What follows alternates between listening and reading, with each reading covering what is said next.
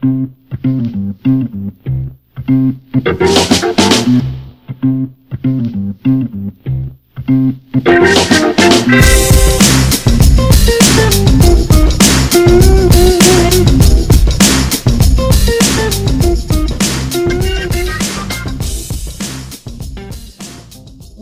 to another episode of iBuzz, the animal care and welfare podcast by Animal Concepts and the Practical Animal Welfare Science, the PAWS platform.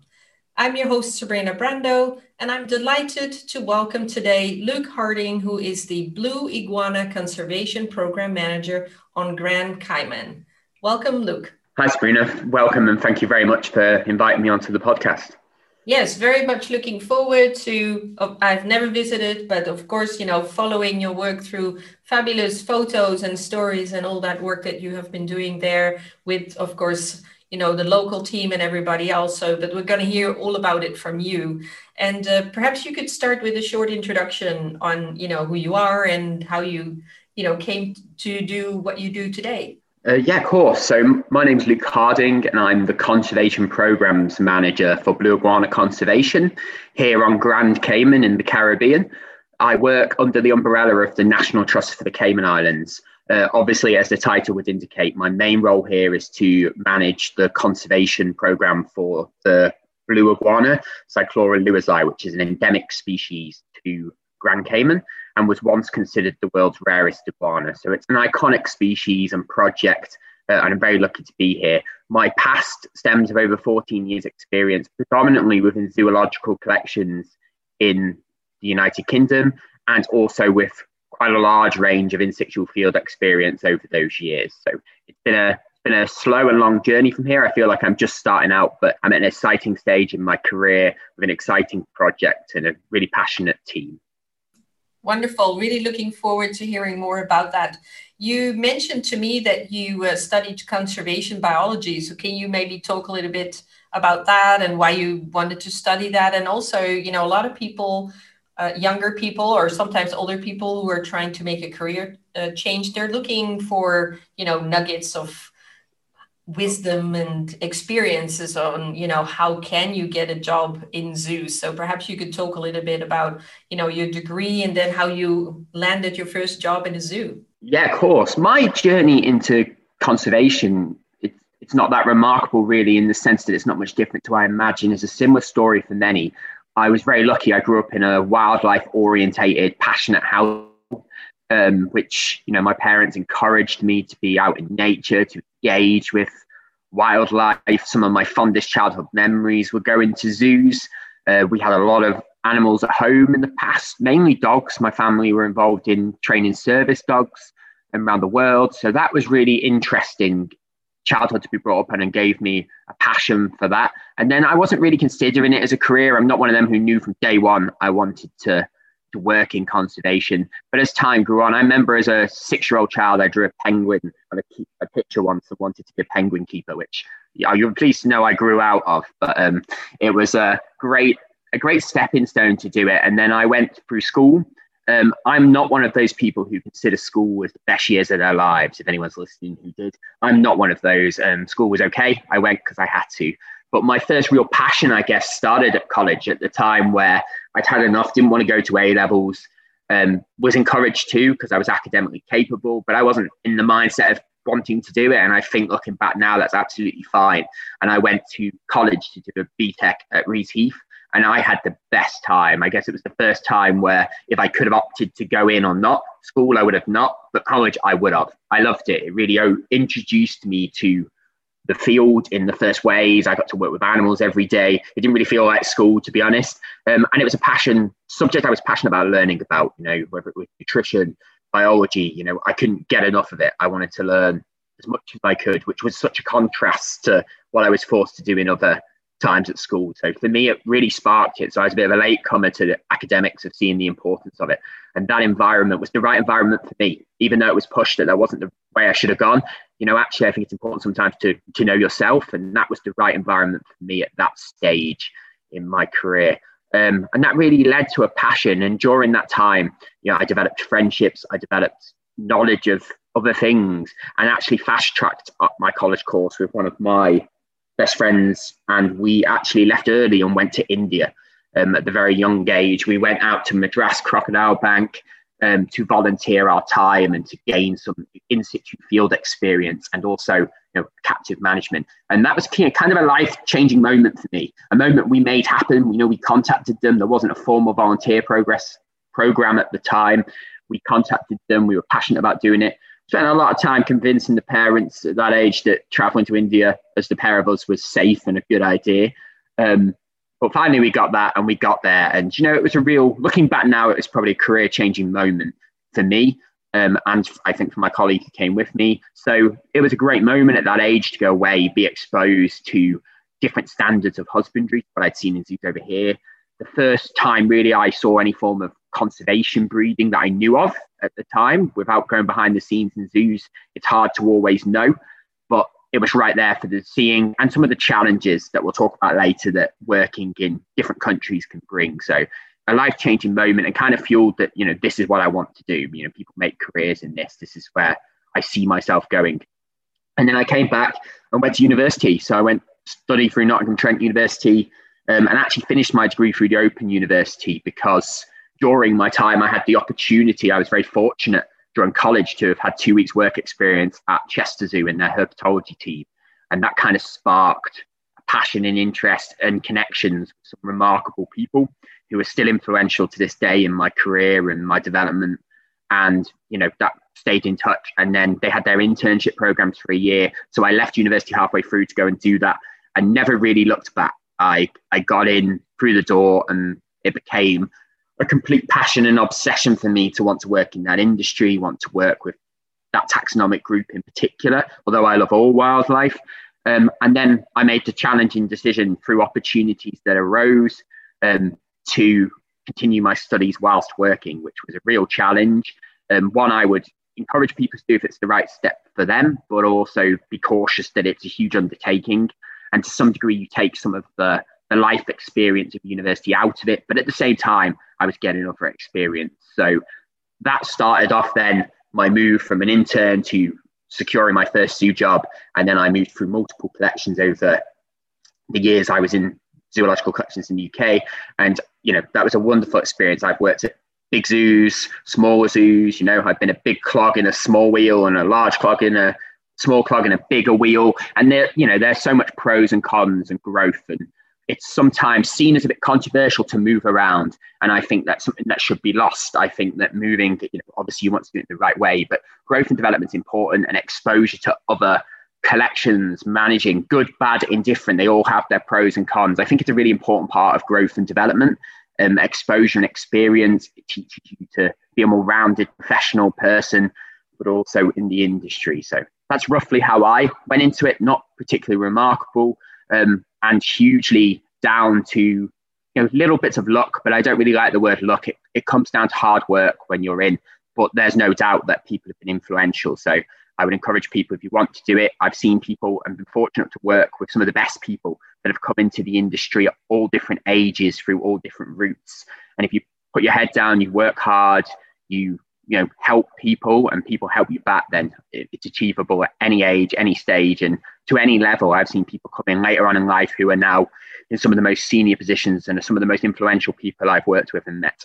Wonderful. That's really great all these you know personal experience and and as you say you know what is right for you and knowing yourself. And yeah sometimes you know you t- have to take that leap of okay i'm going to go for this job and you know find another way to finish my degree. And yeah that's really wonderful that you shared that. And i know this podcast is all about you but i couldn't help overhearing you know your parents you know training service dogs all around the world.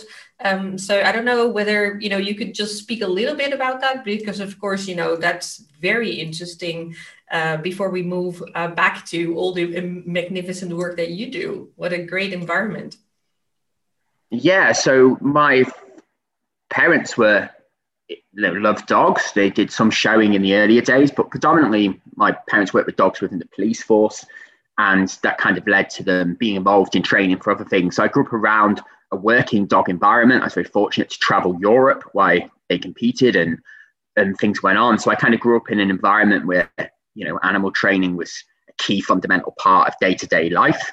Um, I competed with my own dog in different sports from a young age, and that was a really important development milestone for me personally because it allowed me to obviously I adopted pets and loved them to bits. And They were extended members of the family, but it also taught me that there was um, introduced me to the concept of animals having another role as well as being loved, being something you value. That you know you could have working animals, you could have animals that weren't petted, which turned out to be really important for me in my long-term development in zoos because I understood that you know you can still love an animal and have another role as well as that. So that was a really important environment for me to grow up in. It was a very mature environment, obviously. Um, service dogs are amazing animals, but different levels of difficulty means you know you have to be mature and sensible around them. So, and it also introduced me to positive reinforcement training at a very young age. I I knew of it. I knew how to follow rules, procedures, and you know I was exposed to that environment from as young as I can remember. There's pictures of me at two or three um, on dog fields while they're being trained for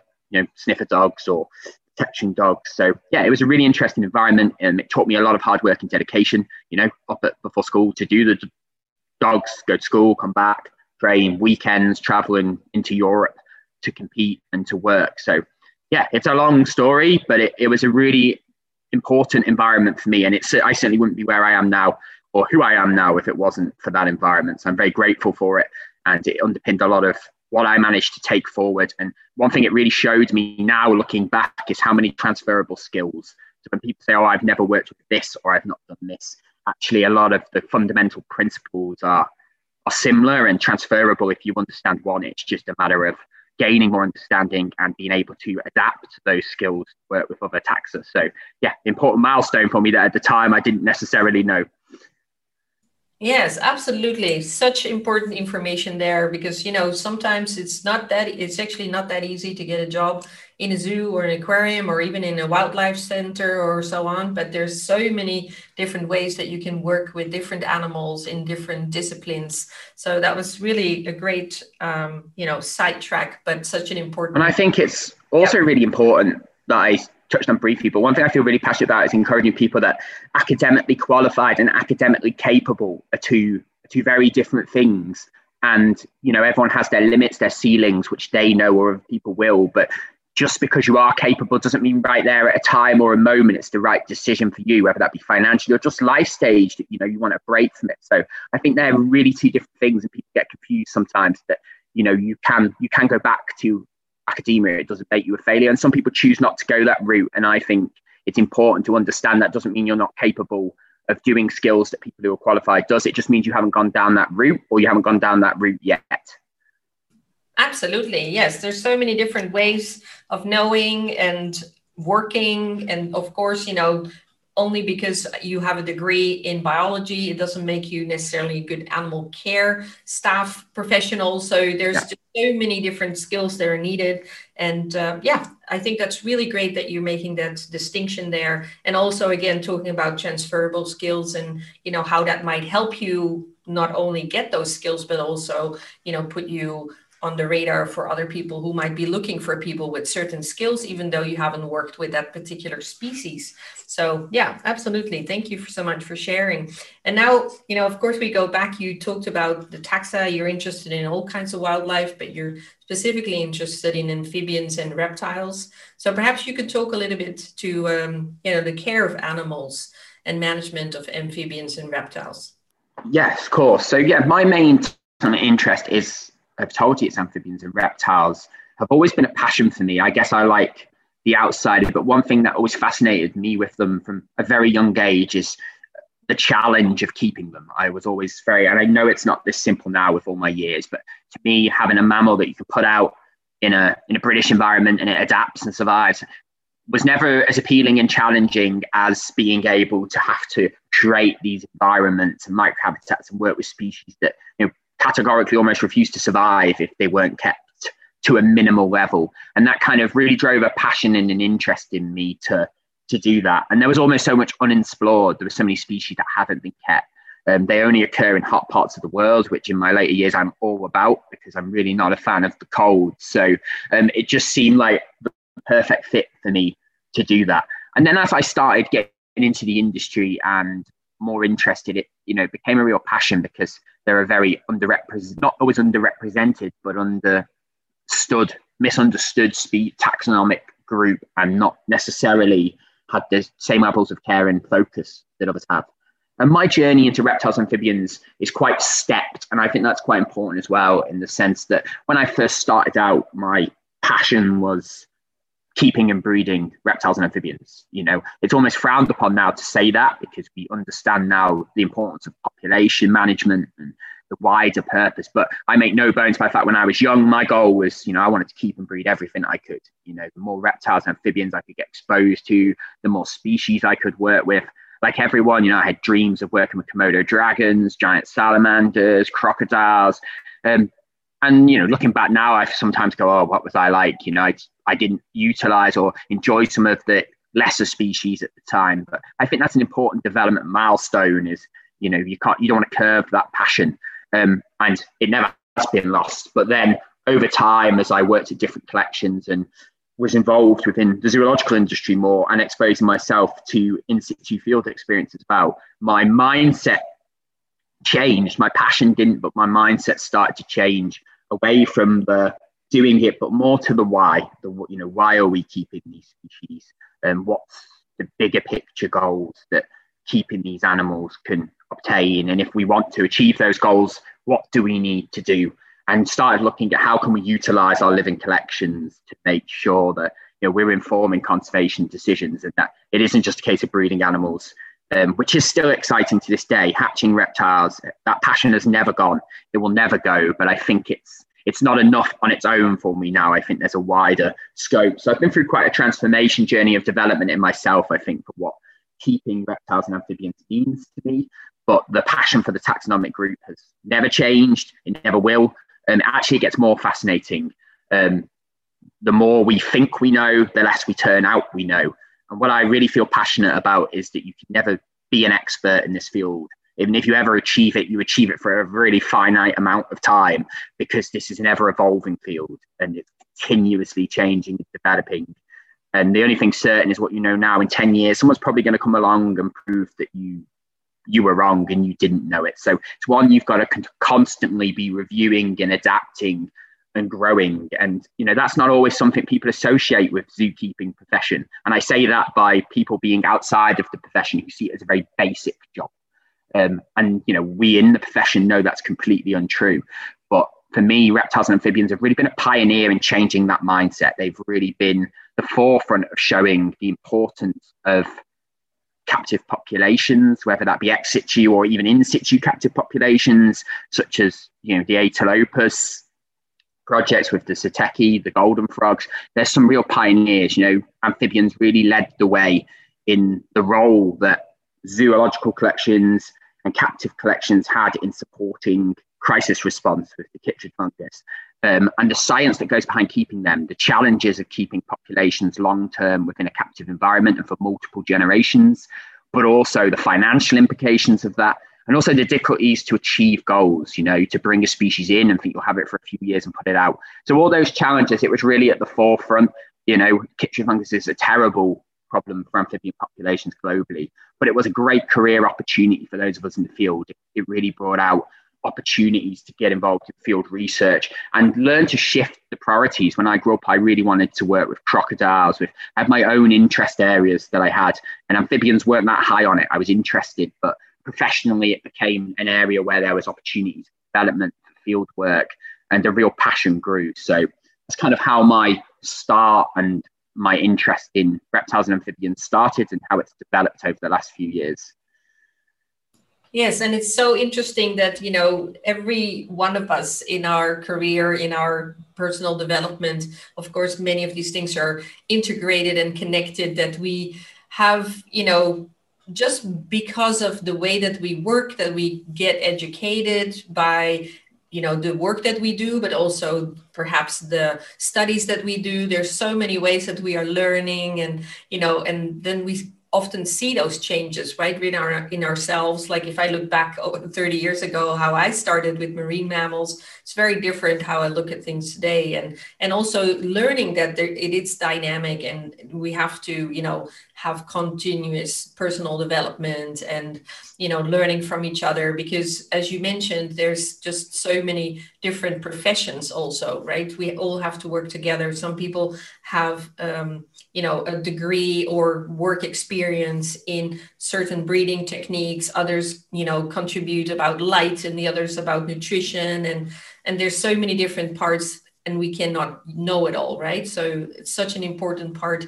You mentioned earlier that uh, something about conservation breeding and you know the specifics of certain species like the mountain chicken frog and the golden mantella frog can you talk a little bit more about your in situ field experiences with these flagship species yeah my exposure really to in situ field experience came during my time working at zoos and like most people it started really from a curiosity of um, you know, India exposed me slightly to it, although it was still more in a captive environment. But we did spend some time in Western Ghats and see snakes. But I think as you develop in the zoos, you get a real passion for wanting to know more about the species in the wild. Uh, for me, that led me to go to South Africa um, to do some snake work, and that really opened up a whole new world for me about what we could learn from the field, but also to some degree how little we understood in captivity, especially for this taxonomic group. And that really fueled a passion. And then as I moved through some of my experiences in different zoological collections, I started to understand through just, you know, time, development opportunities, training, and um, the role of zoos in some of these key species and within ex situ population management for them. And you know, one of the most iconic of that is the mountain chicken frog, Leptodactylus fallax. It's a frog that's only found on two islands in the Caribbean, the island of Montserrat and the island of Dominica. And it was a kind of an iconic project that I went across as a volunteer and they were doing some work after chytrid fungus pretty much destroyed the population within both islands, but iconically on Montserrat. There was some work done to reintroduce the species back there through releases, and the opportunity came up from a job switch to move. And that was a big moment for me. I was in a higher position at another zoo and had the opportunity to stay. But this was felt really passionate for me, like it was the right moment. I really wanted to add this exposure of field work to my CV and really see a project. So I went out to Montserrat and joined the team there for a few months on their tracking and release monitor- monitoring of these released frogs. Um, a remarkable moment again in my career. I met a fantastic manager of the program who was there at the time. She worked for Durrell. She was, you know, she was excellent. She was really good at developing our skills, and it really taught the basic principles of what field work's like and done. And then from that, an opportunity came for me to go across islands and hop across to Dominica um, to their project that was at a very different stage because they were actually attempting an in situ captive breeding facility on the island, which was very different because before that, mountain chickens really had been um, an ex situ project taken to zoos and kind of an iconic one because most of what we understood or knew about the mountain chicken frogs, certainly their reproductive biology, was actually described through captive frogs and zoos. At Durrell actually in one of their papers from an early team. So it was kind of an icon for me that this was a species that zoos had been fundamental in conserving and that actually ex situ population was underpinning most of what we knew. So there I went to Dominica at a young age and a bit inexperienced to it. And it was my first real eye opener for the challenges of managing um, facilities in situ. You know, suddenly your zoo budget is gone. Your enclosure, climate controlled rooms are gone. Your supplies, your support network, you're out there with basically only your fundamental knowledge of how to keep these species and challenges. Now, obviously, in situ, some challenges are a lot easier, but when it comes to amphibians, amphibians are important bioindicators, and they're one of the first things that tend to fade from an ecosystem if anything goes wrong. And in captivity, it's pretty similar. If the environment's not correct, then you don't just tend to see poor condition, you tend to lose the animals. So there felt a lot of pressure at those days to take over this project from people and support the team out there in Dominica to really push forward and see whether we could manage the frogs there. But this was just full of challenges that you don't expect, really. You know, husbandry differences, simple things like simple it wasn't, but simple things that we take for granted, um, like feeding the frogs. So in zoos, obviously, we order our food in, in it arrives. It's an expense, but it's it's fairly simple program. You know, we gut load, we feed, we feed out. It's not something we give too much consideration other than on availability. But there we arrive in situ and it's not an option. We have to think, well, how do we feed these animals the capacity we need? It wasn't possible to import food because by doing that, you could introduce species into the environment. So you suddenly had this challenge of we've got to be able to feed these animals.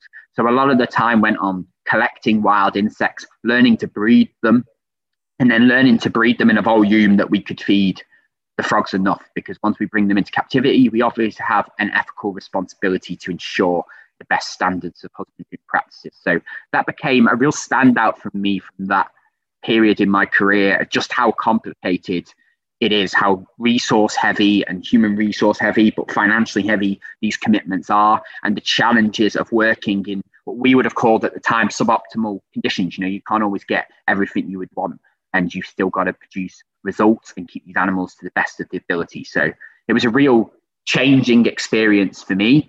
And that was one of my first exposures to that environment and to the challenges that can come with it. And that kind of replicated across my career. I've been very fortunate. I got to spend some time in Andasibe in Madagascar with the golden mantella work that was going on there. I had multiple visits right at the beginning when the first frogs, the facility was being discussed uh, being built and the first frogs were talking about being brought into captivity. And then later on, once the facility was built, I was fortunate to be able to go back and look at, again, lending some experience to husbandry techniques and capacity building in situ with staff members, which was really exciting process, especially at that age. And I was thrilled to be able to share any idea. I could talk amphibians and reptiles all day at anyone who would listen. Um, and that you know that was really exciting for me. But again you know it was more exposure to different challenges. You know we'd seen some challenges before but suddenly there was more challenges that we hadn't expected that was really important that we that we learned to find way around dealing with. Um, we had to teach husbandry skills so trial the room look at different methods. Even simple things like building enclosures was a new skill. How do you build glass enclosures? How do you drill them? The logistical challenges the realism that things don't always go to plan.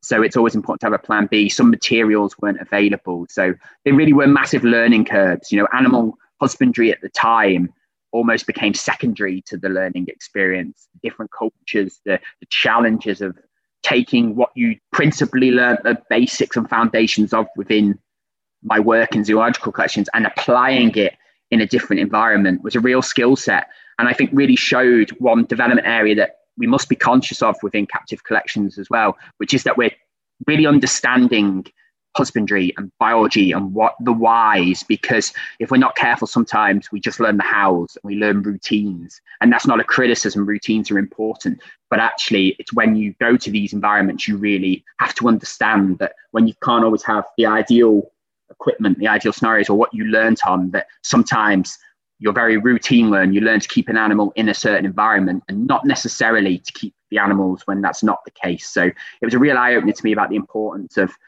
using evidence based husbandry approaches, the importance of record keeping, the importance of moving towards a proactive response to husbandry rather than reactive. Sometimes you have to be reactive, but trying to get ahead of issues, problems, challenges. So it was a real eye opener to me on many platforms and really showed me, I think, at those stages that what I was doing in zoos was much bigger than my day to day work, that I could use the skills I was developing, the knowledge we were developing, and actually it could have real significant conservation impact out in other countries. Yes, and I think, like you mentioned earlier, sometimes people who are not necessarily in our community know how you know we work together, how we learn from each other, which skills you know are needed, and also how do you you know transfer skills and how zoos and aquariums are making a difference for species conservation and you know these sorts of collaborations. I think a lot of times it's not necessarily obvious how you know facilities are working in um, in different countries and you know really helping in protection of a species. And also the exchanges that happen between people who are working in situ and ex situ and learning from each other. So and the point to the why uh, versus the how i think is a very important one as well to really be able to decide okay how what are we going to do and why are we going to do it this way or that way? Or like you say sometimes you don't have the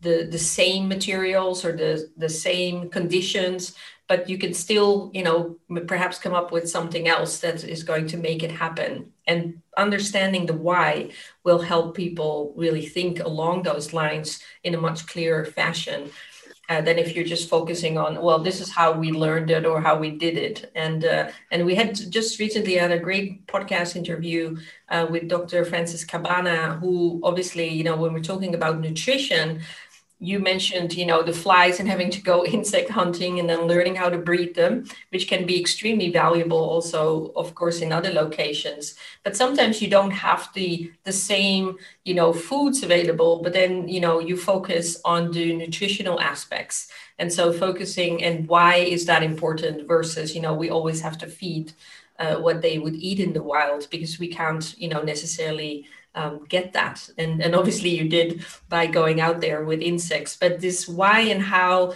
and again, when you talk about capacity building, that those aspects are so important um, when you are, when we are teaching and working with people, just like it's important for us to learn that, right? Yeah, I, I can, I completely agree. And I think within this conversation context that you know, we are seeing a paradigm shift now. We're seeing a mentality change within, certainly within zoological collections during my time in it, where you know keep this is becoming an understood direction for the future and we're seeing the shift away from keepers just being keepers and encouraged to document record what they're doing and move. And I, I, think that's really important and will grow in strength. You know in my time and it's only a personal opinion but i often find that zoological collections are almost stuck in a apologetic culture. They almost from the instant people come into the industry to leave people are almost apologetic for existing. And it's a really odd thing that i've not seen in many other industries that I've even met people in or worked in, but we apologize for everything almost. Apologize for existing, apologize for the past. Of course, zoological collections have a past, a journey, a growth. So does everything. The NHS has a past. You know, medical procedures are nothing on what they are now. And I think it's really important that we we shift out of that and look at really making sure, which people are becoming so much better at, is in explaining the value that our expertise has, um, the impact it can have, and the reasons that you know it's needed um, good and bad. So I think when we're seeing that mind shift, I think this is really just the start of the movement we will see into the modern day zoo and the impact that the modern day, I don't even call them keepers now, but scientists that they are can have on around the world globally for conservation. Yes, absolutely. It's really, you know, I think also when we're saying keeper, it's also a word when we're talking about history that's where it came from right? We were trying to keep the yeah. animals and we had a certain way. Today we hear caregiver we have caretaker um, so those words already convey something different and of course today we have seen a, a massive shift also to of course the education of anybody really working in the zoo. Even though the veterinarian is the only if you like regulated profession you know, modern zoos and aquariums, but also sanctuaries, wildlife centers, a lot of different facilities where people are caring for animals, whether they are in a in a junior or in a curator or manager position people have different backgrounds from biology to psych- psychology and zoology and they have you know continuous you know working groups and training. And so like you say you know when we're not uh, sometimes there's this joke i'm sure you've heard it you know the teacher who's standing in front of you know a, a, a habitat and somebody's cleaning in there and you know the teacher will tell the children that's what happens if you don't study right um, because kind of this uh, perception of that is what it, um, a person does when they work in a zoo. They just kind of feed the animals and clean, and, and that's all, but not really knowing what our profession is about. So, and I think, you know, just like we have changed in these ways, we are also luckily changing in the way we communicate about what are all the things that people in zoos are doing today in different roles, whether they are working in conservation or education and caring for the animals, and often a combination of that. So, uh, yeah, absolutely. And the other thing that I think is really important is that there's a lot more attention to um, training, you know, learning from each other and, you know, training locally and working locally and not just, you know, from the outside coming in and uh, saving the species or saving the day, but really, you know, focusing on, on that,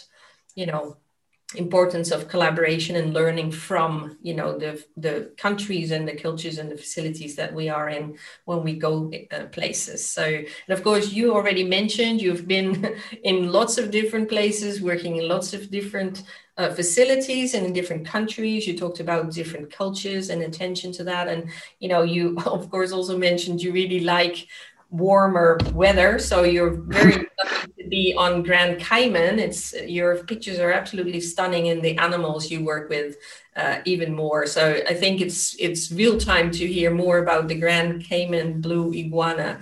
So tell us about how you ended up there and uh, and how you're leading uh, some of the conservation efforts for these animals. Yeah, of course. So I'm really fortunate to have had the opportunity to you know apply and get the position of conservation programs manager here. And that's a really exciting journey. So the blue iguana like i said is an endemic reptile to grand cayman and it really is a remarkable story of conservation optimism. Um, in 2002 there was less than 25 blue iguanas left in the world. They were functionally extinct. Uh, they were critically endangered, and there wasn't really much hope. And through what was the Blue Iguana Recovery Program, but now Blue Iguana Conservation, after rebranding, that's population number has been has risen, and we have released over a thousand animals back to the wild. So it really is a remarkable story of conservation success to this point or achievements um, it's a really a remarkable history of development at that time when this program started. There really was no in situ breeding facilities for Cyclura, the rock iguanas. There's very little known. So it's really been a journey and a project of learning as you go along. And a great example of leaving a species to the point where there's hardly any left.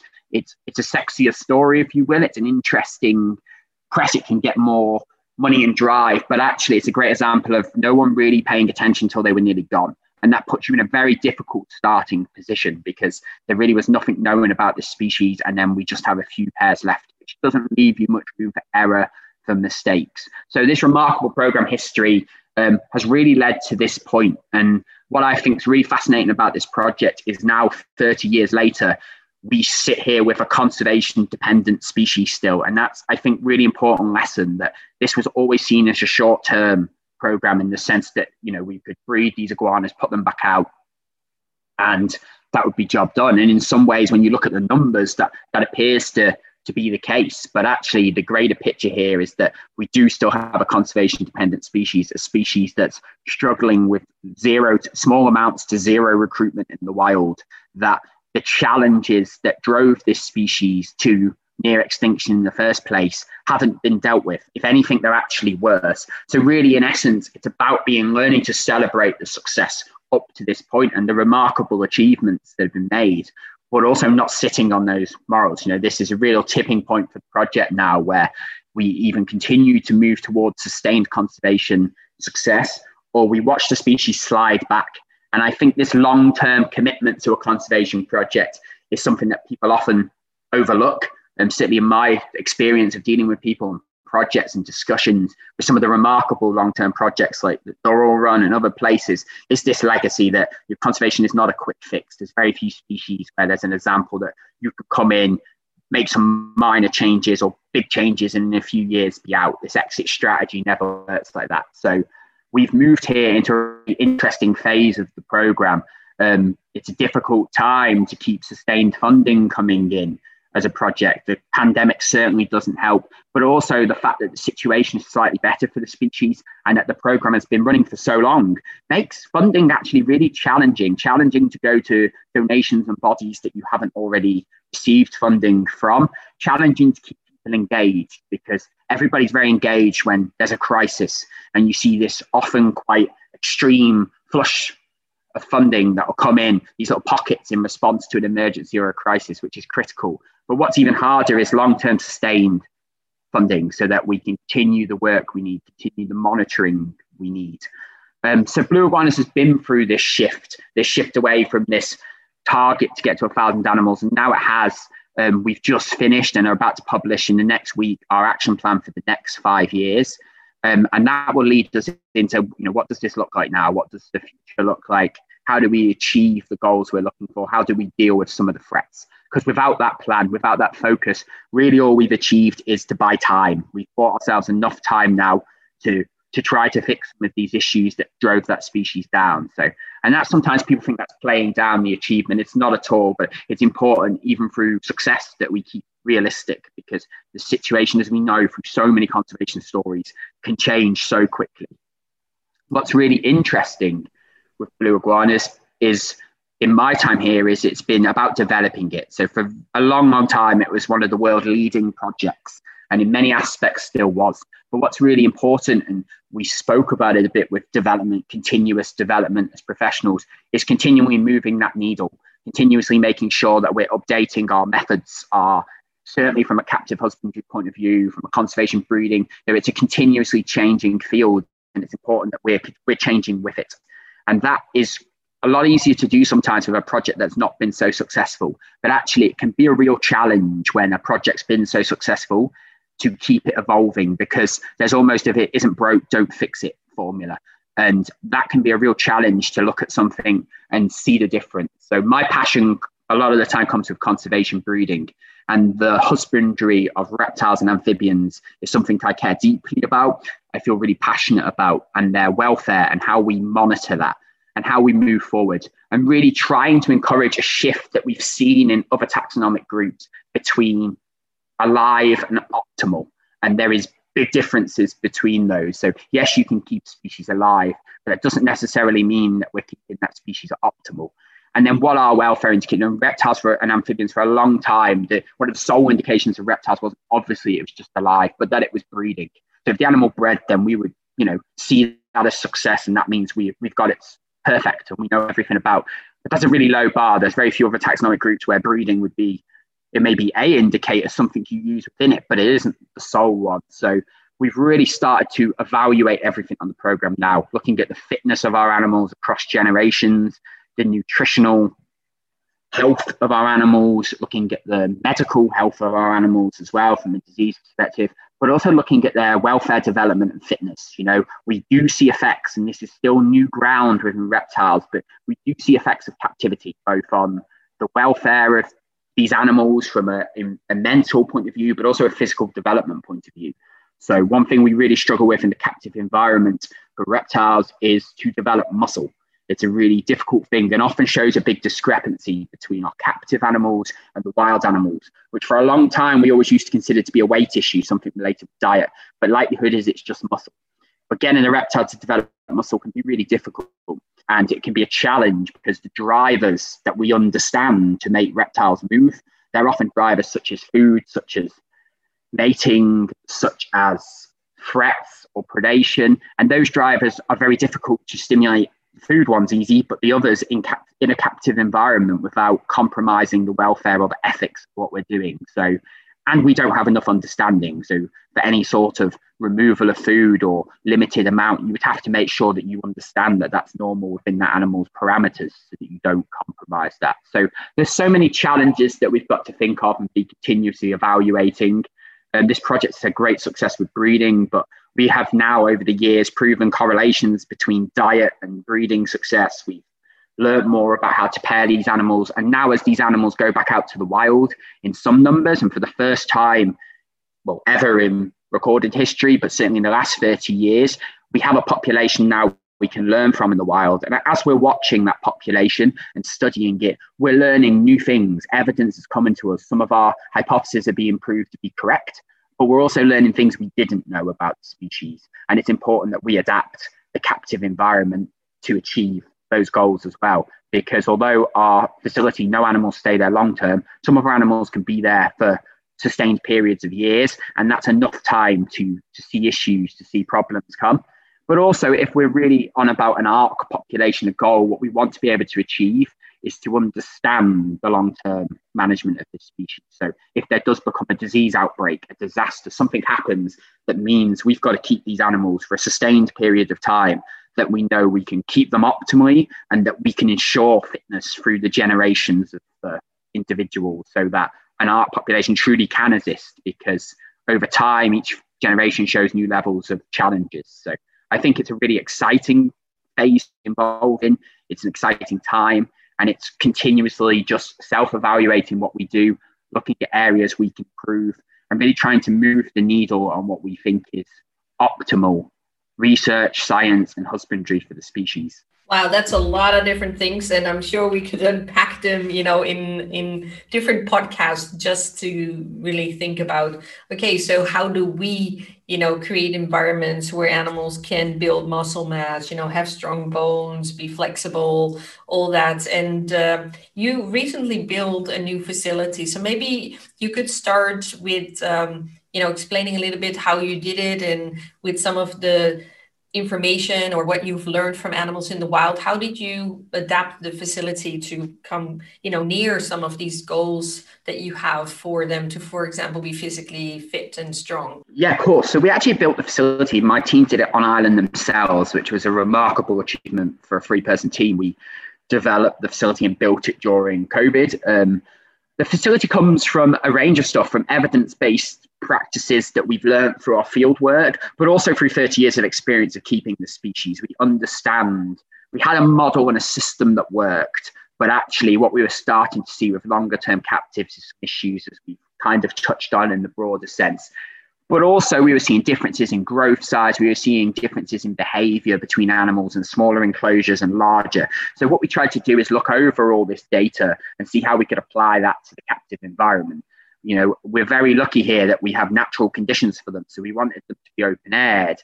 One interesting thing I think from a captive husbandry perspective with reptiles you don't see with many other taxonomic groups is we have a tendency to build everything flat when you look at all our big species or a lot of our enclosures, they're flat. There's some logs and stuff in, but predominantly they're flat. And that's really unusual. There's not many places in the world. And Cayman is a pretty flat place as far as above sea level in its topography, but there's not many places in the world that flat.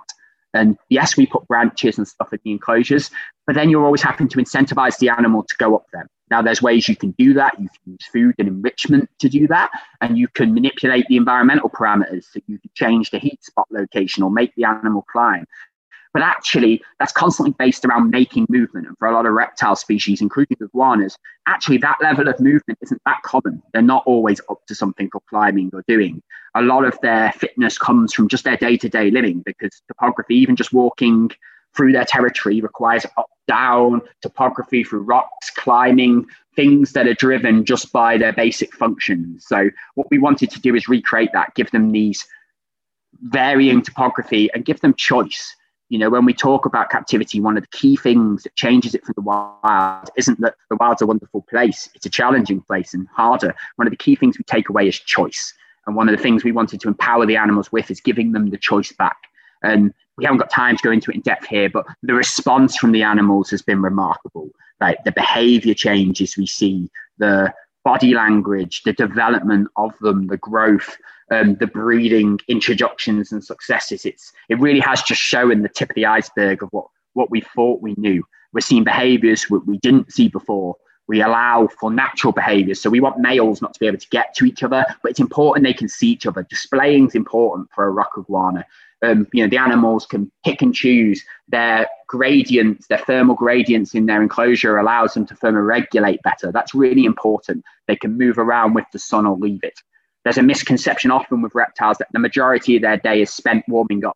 But actually, if you look to some of the cli- hotter climates in the world, it's the opposite. That's what we learn from our climate and a lot of us from zoos because we're in a colder area and it's based around that. But actually, if you look to the biology of them here, they're out in sun pockets in the morning, but the rest of their day is actually spent reducing body temperature, getting to the shade. So I think it's it's allowed us to learn things like that. And obviously, with a large, spacious enclosure, that's far more achievable than within like a two foot cube. So I think it's just giving them the credit that we see given to so many more taxonomic groups. You know, we are understanding intelligence and how to record it or measure it in species but often we still overlook amphibians, reptiles, invertebrates as well, because we don't understand how to measure that or read that intelligence. But what we're learning out here, and I know other projects as well, is that these animals are highly intelligent for their environment, highly adapted. The cognitive levels are far higher than we ever understood.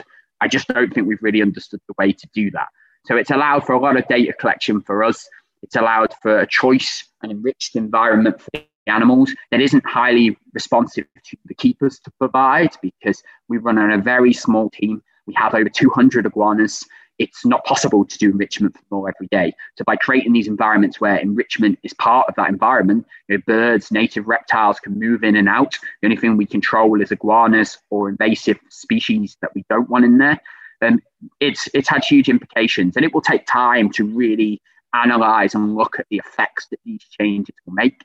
But anecdotally, um, the, the first signs are fantastic. We're seeing the results breeding season and the growth rates. Um, but more importantly for me, in the behavior of these captive animals, it's far closer to matching what we see with our wild counterparts when we're studying them.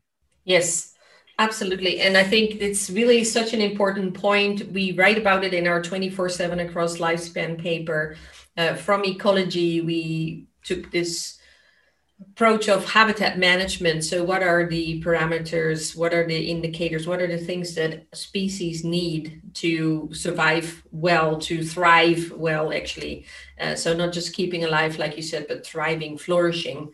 And, uh, and really looking at how would you design environments for animals where they can have those choices, have that control, you know, do their thing that they have clearly evolved uh, for for a very very long time instead of having to rely on like you say you have 200 animals you have a lot of other things to do. So how can you make sure that environment provides all those options including you know moving around and not the flatness uh, that is really so important to look at that and see how can we you know care for the animals making sure that obviously they're flourishing but that they can also be agents of their own lives right?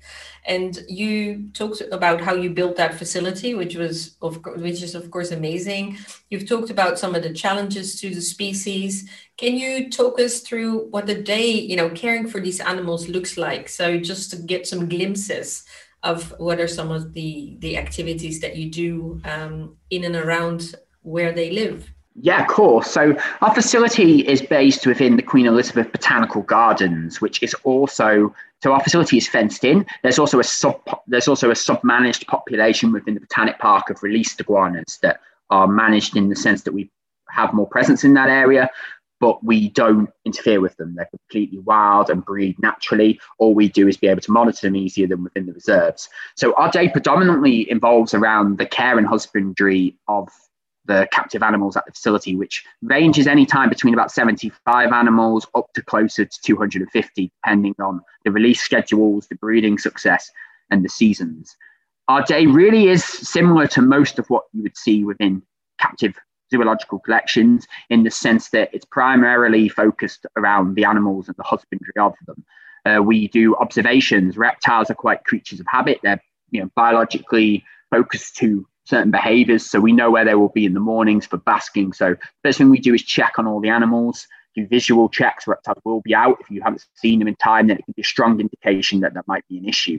Um, we then focus the rest of our day really basics around cleaning and husbandry. Although they're in wild pens, we obviously have an ethical responsibility to provide them with clean food, clean water, um, and to make sure that they're not sitting in environments with too much fecal matter or anything that build up to be a health issue. So in those we have similarities. One of the biggest differences we have is we're very fortunate to obviously be within the natural habitat of the iguanas. So around the island comes a lot of food plants. So over our studies, we've identified about 150 different species of plant that makes up their diet. And at the moment, while availability is still available, which is shifting, but we feed a completely naturally sourced diet. So every day we spend between three and five hours around the island collecting enough food to feed the iguanas, which is about 15 kilos to feed the facility in a day.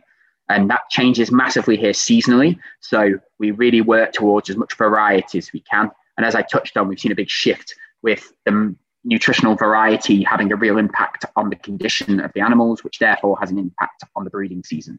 So it's incredibly important that we that we map that.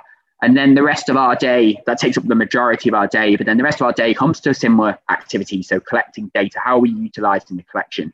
We try to do research on the collection. We have all our enclosures are predominantly replicas at the same size and habitat, which makes it great for research so we can learn. We work with students, we work with local veterinary universities as well. We want to learn as much as we can about the species why we have it. So that doesn't mean prodding, protein testing. Most of our observation work is hands off using camera traps or observational studies, but it's really important that we learn as much as we can while we have the species in captivity for whatever time frame that needs to be. Um, the rest of them, other reactive things can be our breeding season, eggs. We obviously do collect records and do health checks, which on that amount of iguanas takes up a long time. And then after that, we do monitor the population within the botanical park on a daily basis so that we can have an idea what's happening with them. Look for threats because the park is not fenced. It's only protected area in the sense that we own the land. It is not protected by that. And there is still a large invasive predator threat to blue iguanas.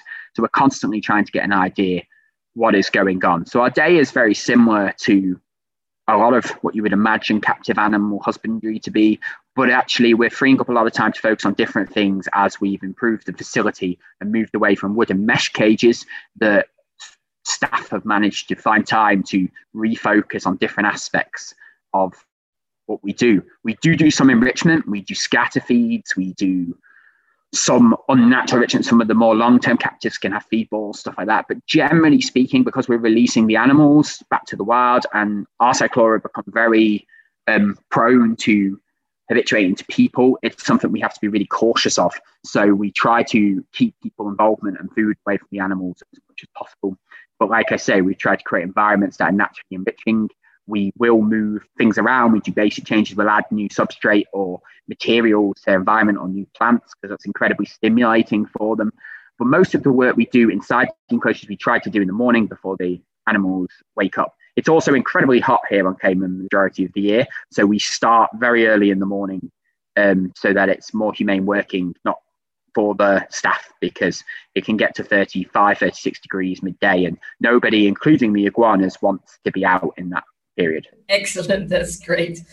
Yeah, that is really great. I love how you, you know, talk us through all these sorts of details and how some things are similar and how things are different. And of course, the safety of the animals and very much also how you're highlighting the collaborations with local universities and students and having that combination of caring for the animals, of course, conservation work, continuous learning in both these domains through various research projects to, you know, make evidence-based decisions, as we often talk about, as well as obviously using common sense and, and other aspects. So that, that's really, really important. And uh, I would like to hear, you know, sometimes when, you know, I'm kind of referring to your Facebook um, posts, photos and so on, and I'm hoping not, you know, I'm not going to, uh, but everybody check out, you know, otherwise the Grand Cayman Blue Iguana site. But uh, you have quite some personalities there, you know, of, uh, you know, iguanas, uh, beautiful, beautiful animals, but also some descriptions of, of their personalities or the, the things they do and like to do. So can you share some of those uh, personalities with us? Yeah, of course. So it's actually been a really new thing for me. I feel like sometimes in our taxa industry, often we we're very reluctant to anthropomorphize anything you know because it, it, can be a double-edged sword you know. It can be a case of sometimes people will then start labeling oh she's lazy. It can, it can cause problems in regards to husbandry management decisions, in regards to veterinary health checks, if misused. But I challenge anybody, and it almost is impossible to work at the facility with these animals or even see them in the wild and not start to realize just how charismatic they are and what personalities they can have. You know, how you quantify that from a behavior perspective, how you much individuality you believe there is, well, that's all open for discussion and debate far beyond this podcast. But they are have got personalities, unequivocally individual personalities. They're funny. We have big dominant males. We have a beautiful ambassador animal. He wasn't meant to be an ambassador animal called Peter. He's famous because he was recently two years ago now in photographs of Prince Charles. He visited Cayman Islands. And he's a strange little wild blue iguana hatchling that appeared, joined people at the lunch table, and has ever since been our only iguana that enjoys contact. And I don't use that very often because I think sometimes we like to label things as enjoying human interaction and contact that don't. But this animal actively seeks it. He will come over and stand by you. He will close his eyes. He seeks attention and seeks find reward from it. So he's a remarkable animal, a beautiful ambassador because he's always blue. He's not a particularly great blue iguana, and his breeding success hasn't been great. He we've tried to release him and he comes back. So uh, a good job that they all aren't like him, but he's a wonderful ambassador, a big softie. Lights are on, but it's interesting to see who's home sometimes. But he is remarkable. And then we move into some of these really charismatic females. We have shy animals.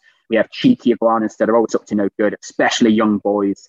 the young males are really ambitious. They're fit, they're healthy, they're jumping walls. Their drive to move around is is really strong. And um, so yeah, it, it, like I said, it's impossible to not to not start assigning um, personalities and discovering that actually there's a lot of individuality within these iguanas, um, and then trying to start to understand what that actually means, what implications that can have.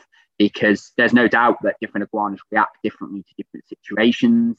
There's no doubt they react differently. So it really does have to be a way that we can start to understand more, not just see it as cute, which it most certainly is, and fun to work with, but start to understand what that sort of individuality could mean for conservation implications. So, whether that be breeding pairs, whether it's release suitability, it may not be a case of if we release, but it could affect where we release, um, whether that changes through age groups, what the drivers, and really understanding that because it's very new to us. For reptiles to even have a personality a few years ago, people would have argued completely. But when we start going into not only do they have it, but what implications could that have other than making them lovable little creatures?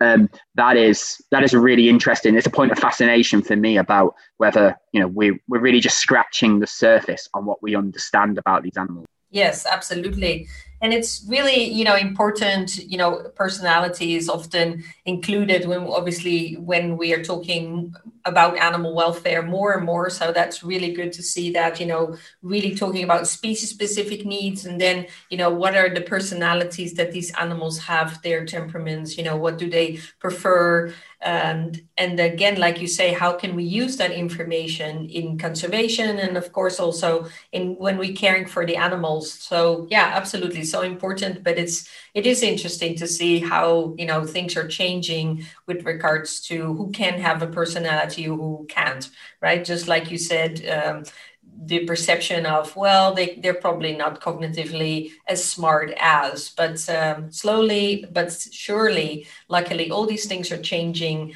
uh, for so many different animals. So that's really wonderful. And yeah of course but i think it's really important that you know any platforms like this that we, we, we use a voice to still continue to push for that because i still think there's a huge discrepancy between um, how we treat what we see what we deem as acceptable levels within the taxonomic group I study and with invertebrates, uh, with aquatics, with fish, I think we've still got a long way to go to see them on an equal path. Some of that being led by we, you know, we don't have the data and science yet for those species behind it. But actually, what's encouraging and needs to continue is this mindset shift that actually you know, it's not acceptable that you know, these animals' basic needs aren't met.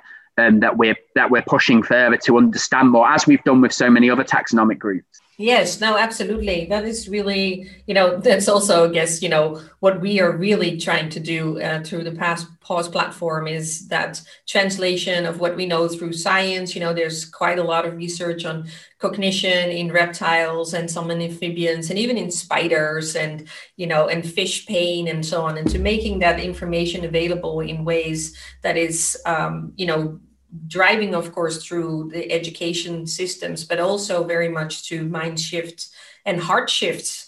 You know, uh, if you like, how do we feel about these animals, and also how you know we should be what you talked about ethics, duty of care. How should we be caring for these animals? So, and it's really great that you know different people in different ways are doing this through storytelling, because of course the blue iguana conservation um, the center has such an incredible you know you can see there's a lot of different programs going on and uh, of course some of that is uh, revolving mainly around conservation but i'm sure there's probably also stories around the animals and how you care for them. So perhaps as we're kind of coming to the end of this podcast you could talk a little bit about what sorts of conservation efforts uh, you are engaging in and in what ways you're trying to um, get people to to help yeah, of course. I think that one of the things this program did is it was so successful and became so embodied in the principles of science that at some point from its foundation days, it lost its connection to the local population here. There became misconceptions on blue iguana conservation that the species was saved. The project only ever put out positive news, which of course, you know, that's really important, but it's also important for transparency on challenges but making sure we do that in a non-defeatist manner. So we do want to talk about the success. Let's not phased out. We've shown that if, no matter what a species declines to, on a lot of occasions, with action, you can move forward. But there is no future for the blue iguanas on Grand Cayman if it has not got the buy-in and support of the local Caymanian community. You know, most of Grand Cayman, for those who don't know, is privately owned. So a lot of it's private land. There's very little crown land. So these animals' future will depend on the cooperation of local communities, local farmers, local landowners, because buying enough land to conserve this species probably is unlikely. Land prices here are extortionate. So one of the things we really want to do, of course, do the science and research and breeding and the things that we've lightly covered during this podcast. But a fundamental principle that underpins all of it is our re-engagement with the community. Um, often we engage with school kids very well and always have. We have a very active school program. Um, some of the adults people deem as not able to educate, which just isn't true. Um, but what we do have is a middle group, a group of people that once they've left school, we lose. And that is a really influential age group for us, an age group we want to impact. At that decision time in your life where you're thinking of your careers, you're thinking of what companies join, what, what way you want to grow and develop, and what life you want. That's a great age group to not lose people, to make people start thinking of a greener future, a way that they can adapt with blue iguanas. And that kind of really underpins our five year action plan we're losing we're launching, sorry, that we really want to speak to people about celebrate the success, look at what can happen if you do it, but understand this is a tipping point and that if we don't make these changes that all the 30 years of conservation efforts have put forward that blue iguanas will return to the situation they were in to some degree this species will always be conservation dependent but maybe not with a specific project but actually with the local communities so we re-engage. Let's get people in, get the school kids engaged. Look at what we can do to capture and keep the imagination of the people that we lose, a, a middle-aged generation. Inspire people that the values of blue iguanas, their ecological niche that they fill, but also the value that ecotourism sometimes can be seen as a positive and negative. But if these animals can have monetary value, if they can bring financial value to the island, if people understand their status within the global community. One of the reasons that we recently set up an International Blue Iguana Day is this idea to give people something to celebrate. Be proud of having this species. Be proud that you have a bright blue lizard, which I challenge anybody to tell me isn't amazing. If we can capsulate that passion that they do have, that the pride for it to be a Caymanian species, then that really embodies it in culture here. And once that's done, this species has a future you know and there's lots of challenges coming to the species that we need people involvement with. So food collection we've talked on the importance of nutritional variety for the species variation in diet. Um, as land development continues and is a future for this island regardless of whether people want it or not it will continue. We have to look for new ways to evolve. You know stopping all development is not realistic and it will not happen. And probably isn't the right move although controlling it to a sustainable direction is. So what we need to look at is how can we get around that? So we recently launched our iguana gardens initiative we've had an amazing response. So we want people to grow food for our iguanas. The natural weeds leave them encourage people to grow iguana food that we can get access to collect. That can be land if you have it. That can be people on their balcony with pots that produce flowers this is an amazing initiative, not only because it engages people in direct actions that can help species, um, makes them feel like they're doing something from home. You know, we've got 89 year old people growing plants, we've got seven year old kids growing plants. It's incredible.